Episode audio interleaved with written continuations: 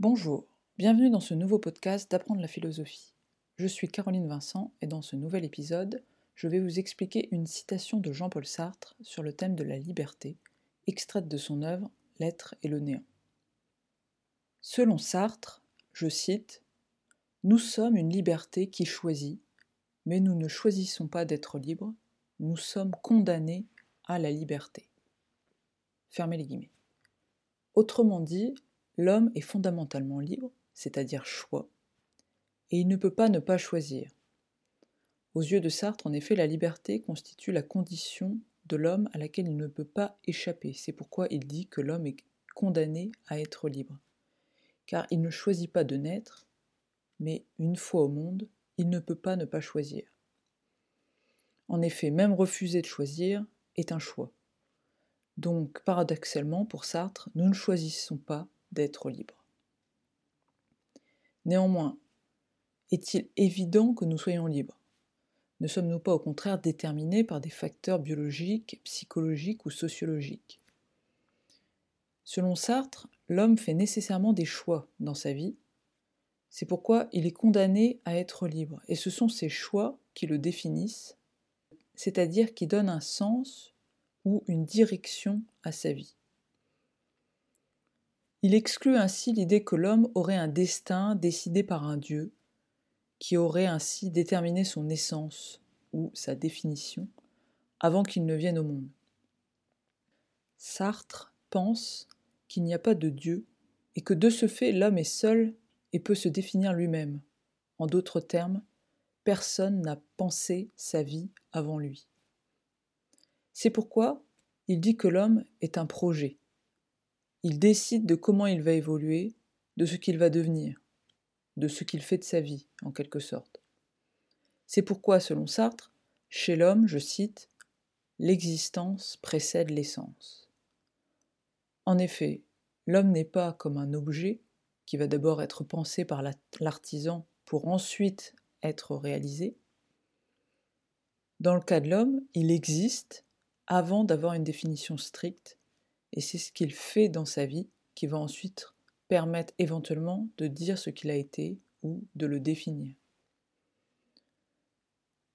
Sartre s'oppose à la thèse du déterminisme, donc, selon laquelle nous serions pris, et tous nos choix et actions avec, dans des chaînes de cause à effet, si bien qu'en réalité, ce que nous pensons être nos choix serait en fait causés par des expériences ou événements passés. Il s'oppose à ceux qui nous disent impuissants, car nous ne pourrions pas nous changer, car nous ne pourrions pas échapper à notre classe, à notre famille, à notre passé, vaincre nos désirs ou changer nos habitudes.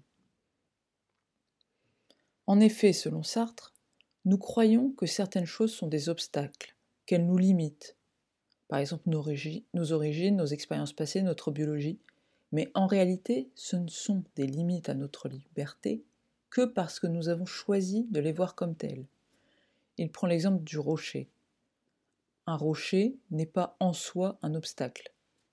Je cite Le coefficient d'adversité des choses, en particulier, ne saurait être un argument contre notre liberté, car c'est par nous, c'est-à-dire par la position préalable d'une fin ou d'un but, que surgit ce coefficient d'adversité.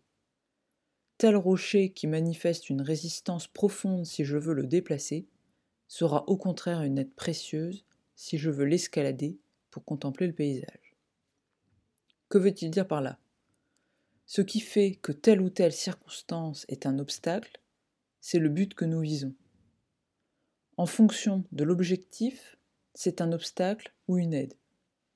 Selon Sartre, nous ne sommes donc pas déterminés par ce qui nous arrive ou notre passé, parce que c'est nous qui décidons du sens que nous allons donner à un événement en fonction du but visé. Nous pouvons considérer nos origines comme un obstacle, mais aussi choisir de les voir comme un atout, ou d'en faire un atout selon notre objectif. Nous avons bien vu pourquoi, selon Sartre, nous sommes libres. Mais pourquoi dire que nous sommes condamnés à l'être? Cela semble plutôt négatif et pénible. Pour Sartre, notre liberté est absolue, et c'est aussi une situation difficile. En effet, si nous sommes libres, cela signifie également que nous sommes totalement responsables de ce que nous devenons. Nous ne pouvons pas nous abriter derrière des excuses, dire que nous avons été déterminés, etc. De ce fait, nous pouvons ressentir de l'angoisse quand nous avons à faire des choix, car être libre ne signifie pas que nous n'allons pas nous tromper, au contraire. Comment être sûr de faire le bon choix quand on n'est pas omniscient? La liberté peut donc aller de pair avec la peur de se tromper et l'angoisse ressentie face à notre immense responsabilité. Néanmoins, nous pouvons parfois oublier notre liberté, ne plus la sentir, car nous n'avons, par exemple, pas le sentiment de faire des choix importants ou de prendre des risques. C'est pourquoi Sartre dit, je cite, Jamais nous n'avons été aussi libres que sous l'occupation allemande. Cela semble paradoxal car dans cette situation, les Français avaient perdu beaucoup de liberté et devaient subir des contraintes nombreuses. Mais dans le même temps, les choix qu'ils faisaient avaient davantage d'importance et étaient davantage ressentis, car un choix pouvait leur coûter la vie. Selon Sartre, c'est dans des situations extrêmes que l'homme prend le plus intensément conscience de ses choix et donc de sa liberté. Voilà pour cet épisode, j'espère qu'il vous aura aidé à mieux comprendre cette citation. Si vous voulez plus de précision ou si vous voulez apprendre à réussir votre dissertation et votre explication de texte, rendez-vous sur mon blog Apprendre la philosophie. Bonne journée